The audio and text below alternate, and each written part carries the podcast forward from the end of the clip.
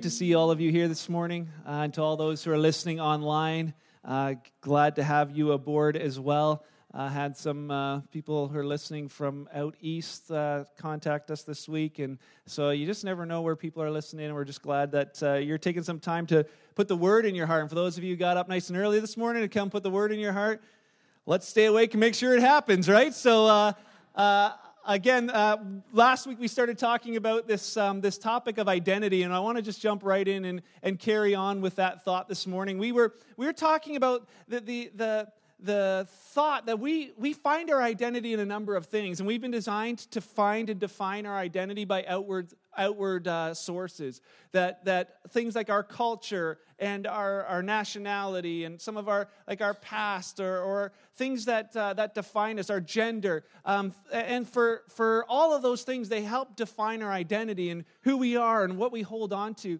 And we talked last week about how we feel like our whole culture is in like an identity crisis. They're, they're not really sure who they are. We're changing bathroom signs. We're doing all kinds of stuff to try and accommodate this whole group of people who uh, include, and not like abroad, just this idea of I'm not sure who I really am. And so last week we talked about the thought that there's a primary identifier in our lives as well as secondary identifiers. And we uh, encourage you to go back to, to what God designed you to be is that the primary identifier of your life would be Him. That who you are in Christ would be the primary identifier, and everything else would be affected by that. And so last week, you can go, I, I don't have enough time to kind of go over all of those thoughts. So please, uh, you can check that one out online if you missed it last week. But for some this week, you might say, well, what's the point? Why, why should I, like, why should I d- um, d- look into who I am in Christ, what does that even matter? Isn't it good enough if I just sort of said a prayer and accepted Christ into my heart? Last week we used this, this illustration of, of a pool.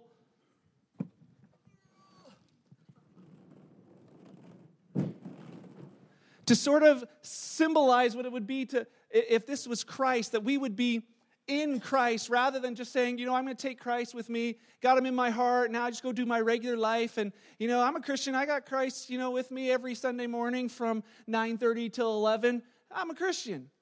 He's saying that's not the whole point of just having, um, uh, having said a prayer and just accepting Christ. It was more than that. And the, the reason that, that I want you to explore that this morning is not just because it's true. It is true, but that's not the reason I want you to explore it this morning. I don't want you to explore it just because it's a matter of eternity. That whether you'll spend eternity with, with God in heaven or spend eternity without Him in a place called hell, that's not the reason I want you to explore that this morning. The reason I want every person who says, Yeah, I'm a, I'm a Christian, I'm a follower of Jesus, to explore this, I, this, this truth of what it means to be in Christ is because it affects every area of our lives here. It affects everything, and we're going to look at that this morning. We mentioned a verse last week at the very end. It's where I want to start Romans chapter 12, verse 2. Paul wrote to the Romans and wrote to many believers, and he wrote, he, he wrote um, uh, this to them. He said, Don't copy the behavior and customs of the world, don't, try, don't take your cue from them. He says, But let God transform you into a new person by changing the way you think. Then you'll learn to know God's will for you, which is good and pleasing and perfect. He says, let God transform you into who you're really supposed to be by changing the way you think. God's not just going to change your life and transform you just because you're like, God, I said a prayer, please fix all my life. Okay, boom, marriage fixed, boom, kids all obey all the time, boom, money's in your bank account. It's just not going to happen that way. You know, life free from sin, life, you know, it's all, go- it doesn't happen that way. Eh, he said the way your life is transformed is you got to change the way you think. You got to change the way you think. Even repentance is that idea of changing the way I think about life because what you think really matters. You know, there's the illustration of elephants that they keep on these little chains around their legs, even these full grown elephants with a chain around their leg tied to just a post in the ground. It doesn't even have to be attached to anything, and they, they don't pull away. Simply because, as a baby elephant, when they're captured, they're chained to a large tree until they give up hope of ever escaping. And so, every time they feel the chain around their leg, they have this, this limitation imposed on them that they can't go anywhere. When the truth really is, they don't know who they are. They could rip that stake out of the ground and go for, go for a stroll. The thing is, for many people, it's the same way. They have these limitations on their life. For many followers of Christ, limitations on their life they, they, that, that really shouldn't be there. But it's because of the way you think that they are. And so uh, I wanted to take a look a little bit more at that this morning. uh, just over the next few minutes as to what that really means of what being in Christ does, how it takes the limitations off of your life. Paul mentioned 160 times about this concept of being in Christ to the early believers. 160 times. He wanted them to know you, as a follower of Jesus, are in Christ. You are in Christ, you are in Christ. He mentions it 160 times. He wanted them to know that it was foundational for them. On August 14th uh, of 1173, that's a long time ago, there was a group of Italian builders began construction of a beautiful bell tower to stand next to their cathedral. There were to be seven bells tuned to a musical scale that would be installed in the top of the tower upon completion. Within the first number of years, the builders realized that something wasn't quite right as they were building this tower, and they just, but they decided they would continue to build anyways. Others carried on from their work and continued building, and after them, others continued building as well. The building took nearly 226 years to complete. The completed structure weighed 14,700 tons and only one half of the foundation was strong enough to bear the weight of this tower. Rather than fix the problem when they discovered it initially, they just continued to build their beautiful tower in the city named for the marshy land it was built on. The city was called Pisa. The leaning tower of Pisa, they knew from the beginning that this thing wasn't, something wasn't right with the foundation of this tower, but they kept building anyways. And what I found for, for many followers of Christ, the foundation, as they look at their life in Christ, like, I'm not sure, you know, how, I'm not sure if this is all going right. Is there, is there more to it than just kind of going on Sunday mornings? Like, it just doesn't feel right, but, oh, I'll just keep living anyways. And they keep building their life on this angle. Well, if it hadn't been for some modern um, uh, involvement, that tower's coming down. And today I feel like if there wasn't some involvement in your life and in how that foundation is set, your lives are going to crumble, even though you thought, I'm building them uh, on Jesus Christ. I've got Christ with me. It should be enough but, the, but your life and how it's affected, it matters what you think. What you think and believe about God, what you think and believe about what He thinks about you, that matters incredibly. If you think that God's angry at you all the time, you're going to live your whole Christian life with this unhealthy fear of Him. I, I, I, don't want to ask him for anything. I don't, want to, I don't want to talk to him. Thanks for saving me, but that's good enough. You know, I'll stay here and just give me a mansion on the farthest side of heaven. I don't want to be anywhere near you. You know, that if you have this, uh, this thought that God is like really, really far away, you'll have this unhealthy familiarity and think, you know, He's not involved in your life.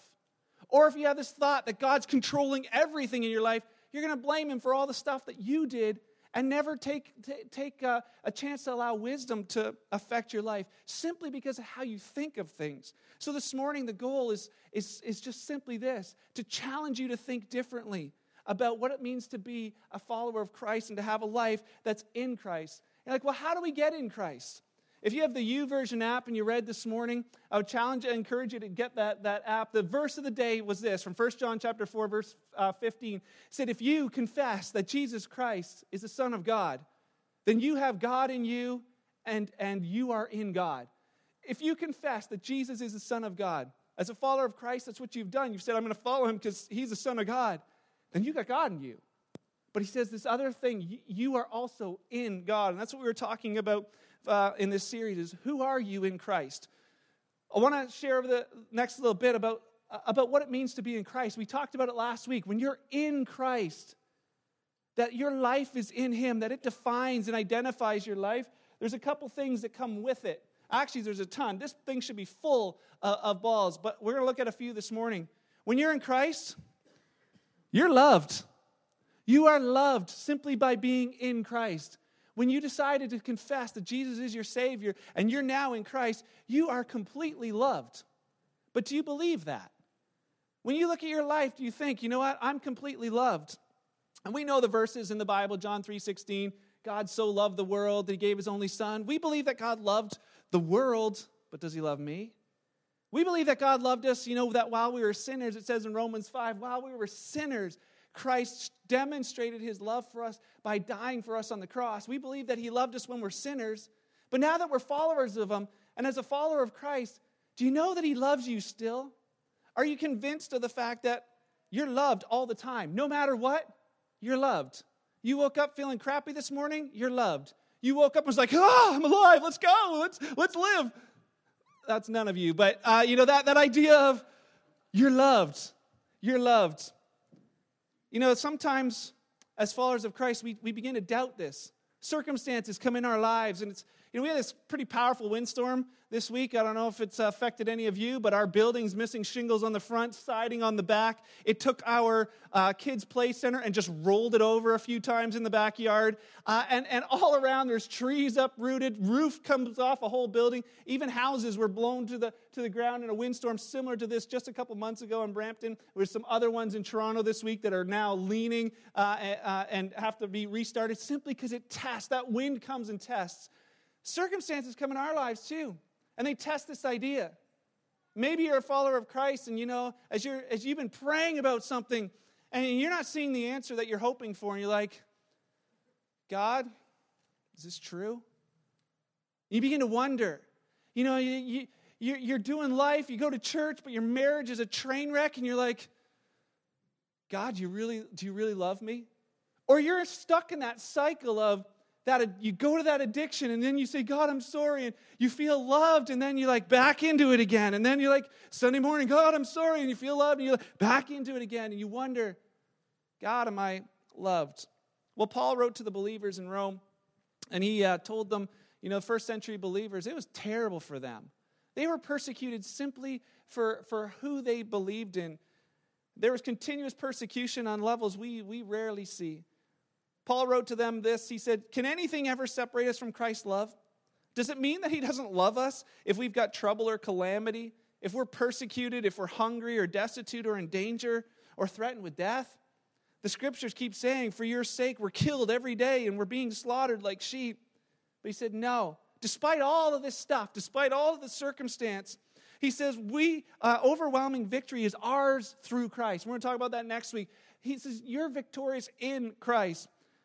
It says, who loves us. And I'm convinced that nothing can ever separate us from God's love. Not death, not life, no angel, no demon has that power. There's not our fears for today or our worries about tomorrow. Not even the powers of hell can separate us from God's love. No power in the sky above or in the earth below. Indeed, nothing in all creation will ever be able to separate us from the love of God that is revealed where? In Christ Jesus our Lord.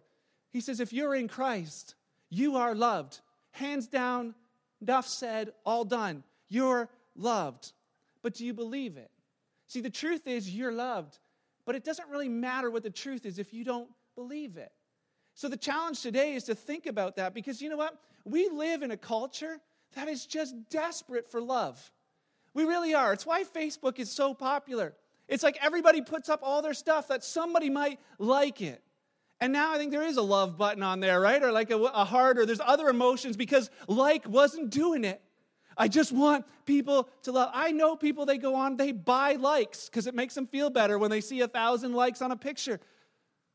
What, what is that? There's this craving on the inside for this idea of being loved. You know, we see people doing all kinds of stuff, reaching out, screaming out, Will somebody love me? 1980, this is for some of you from back then. There's a good old boy, good old country singer named Johnny Lee, who um, his song, uh, his album's called Urban Cowboy, and he wrote a song called "Looking for Love in All the Wrong Places." Single bars, too many faces. Some of you, it's coming back to your mind. You're like, "Oh, I did not think I was going to think about that this morning." Looking for love in all the wrong places. The one night stands, none of it seemed to satisfy that desire for love. Well, it's still the same today. It's just different. Now it's like swipe right, you know, uh, grab Tinder, uh, different, explore your sexuality. In our schools and our teens, it's like, you know what? Look for that person who's going to love you. Maybe it's a girl, maybe it's a boy. It doesn't really matter. Just find that person who's going to love you. Let's explore every possible option to try and find this elusive thing called love. And our culture screams for it. But could you imagine if we understood if people would understand that in Christ they're already fully loved, that the search doesn't need to go any farther than that, that the primary identifier of your life of I am already loved would just affect everything else. This especially for the teenagers here this morning. If you're here as a teenager, my challenge for you, if you're a follower of Christ, is to get this one in your heart and in your head so that there's no doubt that you are loved. Because it'll affect everything. It'll affect how you date, It'll affect who you have sex with. It'll affect who you marry. You're not going to be looking for that, that person who's like, I think this for my daughter. You know, I want my daughter to so know how much she's loved that, you know, the first guy that pays attention to her someday says, Oh, wow, Reese, you're so beautiful. uh, okay, do whatever.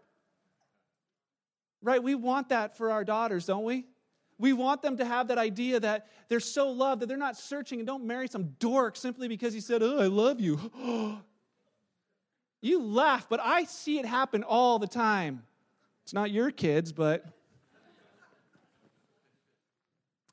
But you know what? If you, um, if we believed it fully, if we understood that we were loved fully, it would affect the other areas of our lives. So my question is, do you believe that you're loved fully? See, the truth is, it's who you are in Christ. And I love this thought. You're loved in Christ. It's who you are in Christ, not who you're becoming. It's already who you are because it's about what He's done. Sometimes you're like, yeah, I'm kind of on my way, but He says it's so much more than that. And He says it wasn't just a truth to rest in, say, oh, good, you know, I can know that I'm loved. He's telling you to live that out. The reason He wants you to understand that you're in Christ is so that you can actually be a light, be, be His hands and feet on this planet. That's why Jesus commanded things like this in John chapter 13, verse 34. He says, I'm giving you a new commandment. That's not like a new suggestion or a new, like, hey, if you feel like it. He's like, I'm telling you to do this. Love each other. But he says it again. He says, it's actually this. He says, just as I have loved you, it starts with me. I've loved you. You're in Christ. You are loved. He says, you should love each other. And what's going to show when you love each other? People are going to know that you're a follower of Christ. Because you understand that in Christ I'm loved and I can love others. We have such a difficult time loving other people when you're so searching for love from other people. You know, imagine what this looks like in marriage. If two people understand that they are so completely loved that they can just share that love with one another. It's love that feels like the, not just all the feelings, but the, the, the actions of, you know, you can be patient with her because he's been so patient with you. You know, you can be kind to your husband, not because he always deserves it, but because but because he's been so kind to you. It's that idea of love doesn't seek its own way. It's not looking for its own because it doesn't need it. It, it. When something gets satisfied here, you can actually do life the way that he desired. You know, being, being loved in Christ sets you free to love everyone. Everyone. See, Jesus didn't just say, you know, love your brothers and sisters. He took it way deeper than that. And here's where it gets a little more difficult. Matthew chapter 5, he said, I want you to love your enemies. Think about that person you just really can't stand at work. Please don't nudge them if they're sitting beside you. Think about that. Think about that person who has wronged you, who has been just so brutal to you. Think about, and maybe for you, like, I don't have any enemies. Then think about our common enemies. The ones who, would, who, are, who are beheading our brothers and sisters overseas simply because they call themselves a follower of Christ. That there's enemies, and he's saying, I want you to love them. I want you to love ISIS. I want you to love those that you would consider to be, to be enemies. And you're like, God, why would you tell us that? Dr. Cynthia Thaik uh, she's an author of a, a, book called Your Vibrant Heart. Not sure if she's a believer, but she writes the following. I find it fascinating. He said, she said this feelings of rage and hatred build up in the mind, body, and soul. They affect the body's organs and natural pro- processes. Prolonged bouts of anger and hatred can take a toll on the body in the form of high blood pressure, stress, anxiety, headaches, poor circulation, and even impairing your immune system. When you think about the effects that hatred just have on you, doesn't it sound pretty logical that a good father is going to tell you, hey, avoid that? Don't hate because it's going to hurt you. He said, I want you to love your enemies because if you, if you hate your enemies, it doesn't hurt them, it hurts you. And you're loved in Christ, so you can love out of that. It's exactly what we'd expect a good father to tell us. In Christ, you are loved. And because you're loved, you can just share love. You can just give it away. It doesn't really matter. I'll just make sure you're awake. You can make sure that you can love others simply because you are loved. But see, this, this has to happen first. You got to know that you're loved. Second thought is this in Christ, you're accepted. Accepted in Christ. Man, Galatians chapter 3, verse 26 says, For you are all children of God through faith in Christ. He uses this term, you're accepted into his family. Ephesians 1, verse 5, it says, God decided in advance to adopt you into his family. He's keeping you. It's not like you're the foster kid or whatever that says, okay, you can come visit me, and then if you're bad, just send you home. You know, or I'll take you from the orphanage, but, you know, you don't behave, I'll send you back. He's not like that. He's talking about this idea of you're accepted into a family where you get to stay. You get to stay. You've been accepted. You know, the lengths that our culture goes to, to find that word, to feel that word of being accepted, with our teens and peer pressure, it's incredible. It's incredible the things that we'll do just to feel accepted. Maybe, maybe you remember back to school. You know, it all started, it all started in the smoke pit. You just went over there to hang out because that's where the cool kids were. And then to be cool, you just got to take one heater. And you're like, and now it's like a prison. You're like, man, I can't quit. It was that first party where you're like, oh, I just everyone else is doing it. I'll take a drink of that. And then later on, it becomes a prison. You're with your buddies at Walmart, and they're like, hey, bet you can't steal that. Bet you I can. Never knowing that these decisions that we made just to be accepted later on become defining characteristics of our life. He's saying if you'd realize that you're already accepted in Christ, you can avoid all kinds of stuff simply because it defines, this is what defines you. Do you realize that 90% of, of addictions start as teens? For you teenagers this morning, this is for you. If you would know and just be convinced of the fact that you're accepted by putting His word into your mind until it gets into your heart, until you realize, I'm already accepted. I don't need to do anything that they say. And for the adults and others, what about this idea of accepting yourself? For so many, you wrestle with these things. How many pounds do you have to lose before you'll have that feeling of acceptance on the inside? How many times will there be self loathing or self harming before you can feel good about you? See, God cares about that kind of stuff too. He's, he's fine if you want to lose weight, that's no problem. But if that's what your identity is tied to,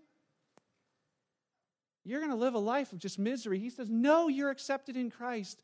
No, you're accepted at whatever, whatever uh, looks back at you from the mirror. Know that you've already been accepted. What would it look like if we actually believed that?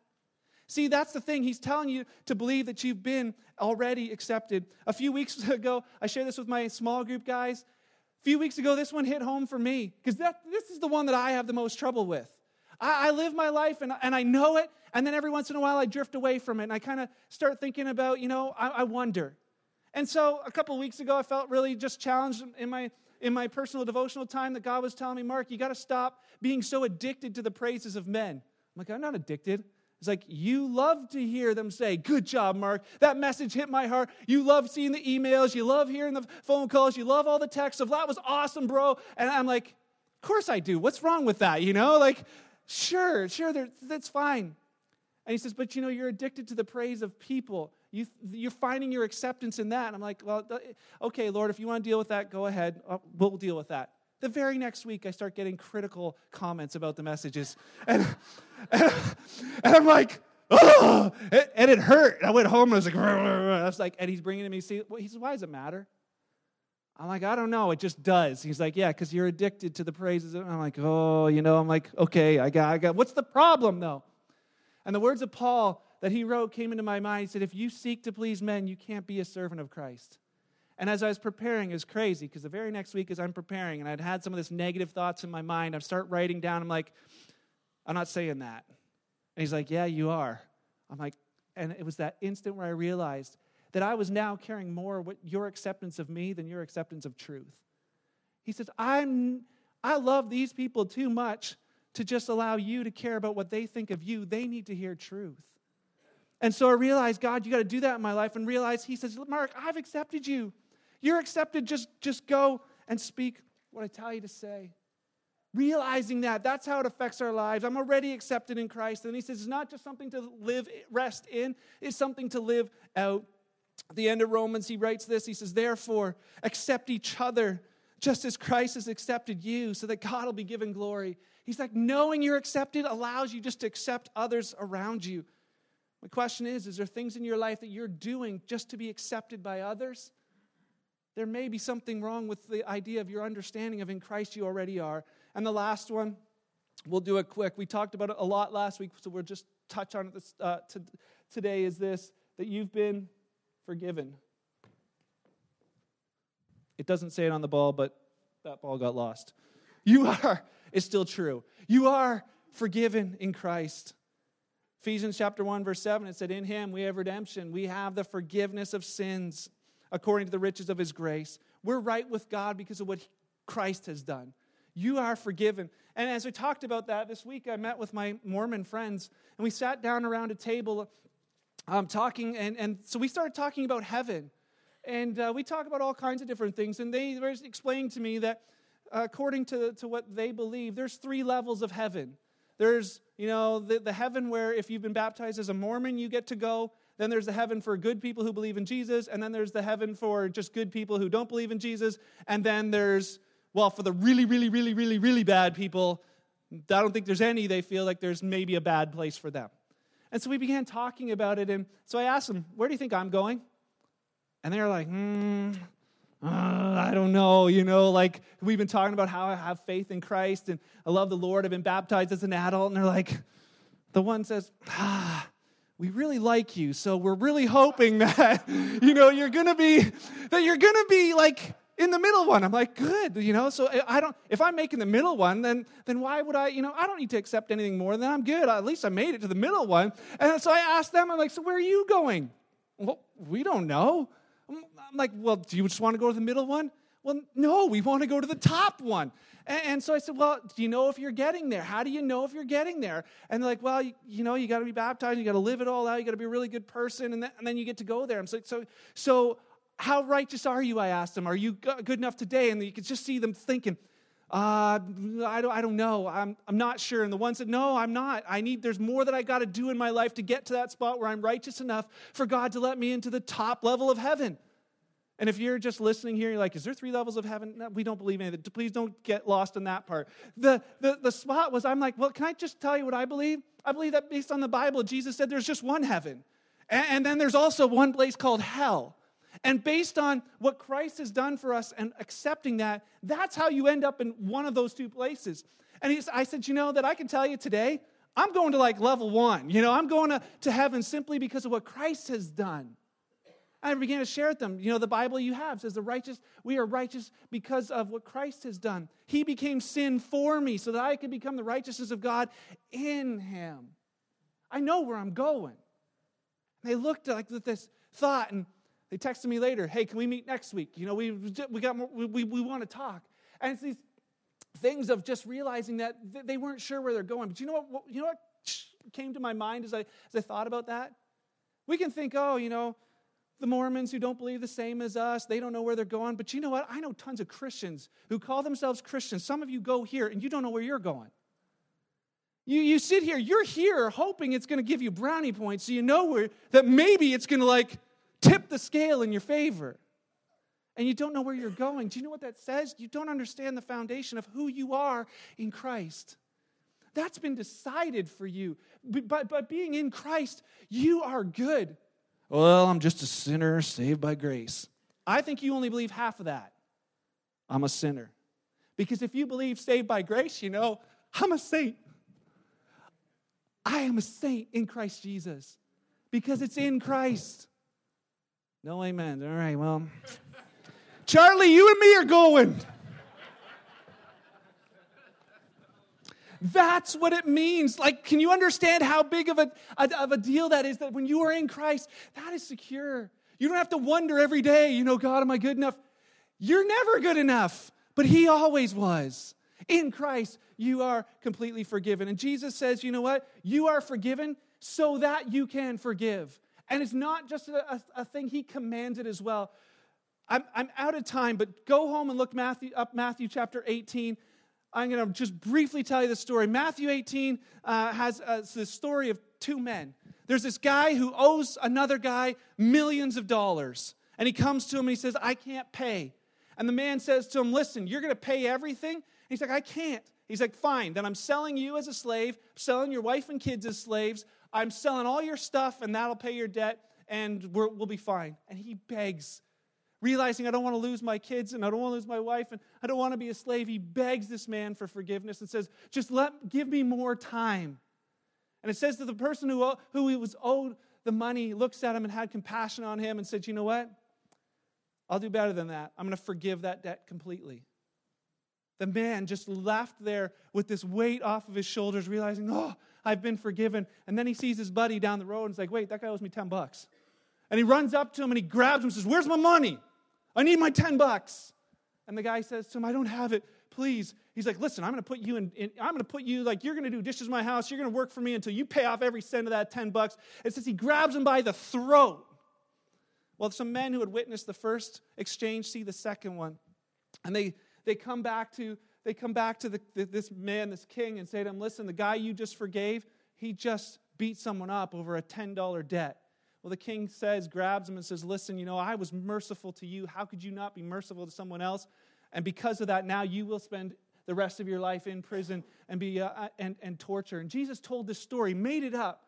But he, he made up this story to tell Peter when he was asking, How much do I need to forgive my brothers? He says, Listen, you need to forgive them not because they deserve it, not because they've apologized, but because you've been forgiven. If you're a Christian and holding a grudge, there's a problem. Because you shouldn't, there's, there's no reason why you should ever hold a grudge. Holding a grudge is like it's like you doing time in a prison of bitterness for someone else's crime. It, it's like it's the idea of you know I, I think Buddha said it. It's like you drinking poison hoping the other person dies. It's the only good thing he ever said. But it, it's okay, maybe not. But it, he's saying this. You know what? In Christ, you're forgiven. And that's not just something to rest in, that's something to live out. He's saying you've been completely forgiven, and it's bigger than you think it is. It's a debt you couldn't pay. And he says, based on that, he says, you owe forgiveness to all those around you. And it'll affect your life. Unforgiveness, uh, there's a study in 2015 done with cancer patients. They found that 61% of them had unforgiveness issues and how it affected their mind, how it affected their body. Saying, you know, you've been forgiven, so you can forgive.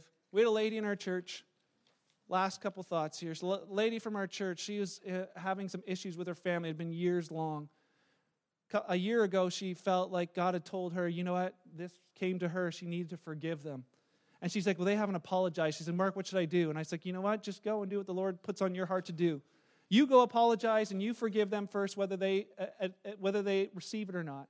So she did. She sent them an email. I apologize and I for, or I forgive you. And they're like, you're the one who should be apologizing. You know, it's not us. And they were angry and like, we're never talking to you again. One year later, one year later, as they're on the YouVersion Bible app, all of a sudden she sees her sister show up on the YouVersion Bible app, looking for friends. And uh, she's like, what is my sister doing on the Bible app? She's not a believer. Calls her up. She said, one year ago, when you began, when you just came out and forgave and just automatically started that without, she says, I could not shake that. Something in that has been in with me all this time, and I had to find out who does that. So I knew you were a follower of Christ, and I need to find out why and how. Here's a woman who's now open, opening her heart to the gospel, opening her heart to the Lord simply because of what her sister did. So maybe if you've got issues, it might not just be for you. Would you walk out what Jesus said to do? Because it might be for them. And the last thought if you're not a follower of Christ here today, maybe you sit here and you're like, wow, he was hard on all those followers of Christ. I'm glad I'm not one of them today. Using the pool analogy, you know, reminds me of one of my favorite stories of a guy, a king, who had a daughter and a half a, in his kingdom. He says, you know what? Uh, I'm going to set up a challenge. So whoever can do this challenge gets to marry my daughter and gets half my kingdom. And he builds this pool. And he fills the pool with piranhas, sharks, and snakes. He says, all right, line up. Going to 100 guys line up. He says, Whoever swims across this pool gets my daughter and gets the kingdom. One guy jumps in right away, starts swimming furiously across, climbs out on the other side, and the king can't believe it. Like 30 seconds later, the challenge is over. Walks up to the guy, gives him a big pat in the back, and says, Man, that's awesome. Welcome to the family. He's like, guy said, Wait a second, I just have one question. He's like, I want to know who pushed me. and as I, as I think about that, I think about this that when, when God is inviting you into a relationship with Him, no one's pushing you. He's not. He's not guilting you. He's not, he's not trying to control you with religion. He's inviting you into real life. He's inviting you to be forgiven for everything, every mess up in your past. He's inviting you to experience eternal life someday, but real life now. He's inviting you into relationship with Him. Whoever you may be this morning, that invitation is on the table. That you can turn from a life that said, Man, I've been living for me, I've been my own boss. I'm going to turn away from that. God, I'll follow you. He's saying, if you'll, if you'll do that, he says, you're invited in to this, to this life. And he says, don't just dip your toe in, go all in. Find out who you are in Christ. And I'd encourage you to take that offer this morning. I would encourage you to take that offer of forgiveness and life in Christ, and, and it'll be amazing at where he can take you. Last story a guy named Thomas Martinez from Bolivia, Santa Cruz, or some, someplace in uh, De La Sierra. You can look it up. He's 67 years old and homeless, and as he was sitting on a park bench, he saw two police officers coming up towards him. He got up and ran away and disappeared without a trace. He thought they were coming to arrest him because he of his public uh, intoxication and because of the drug use. He, was, he had been warned before. The only reason we know about him is because they posted in the papers later looking for this man, looking for this man who is owed a $6 million inheritance that his ex wife had left him.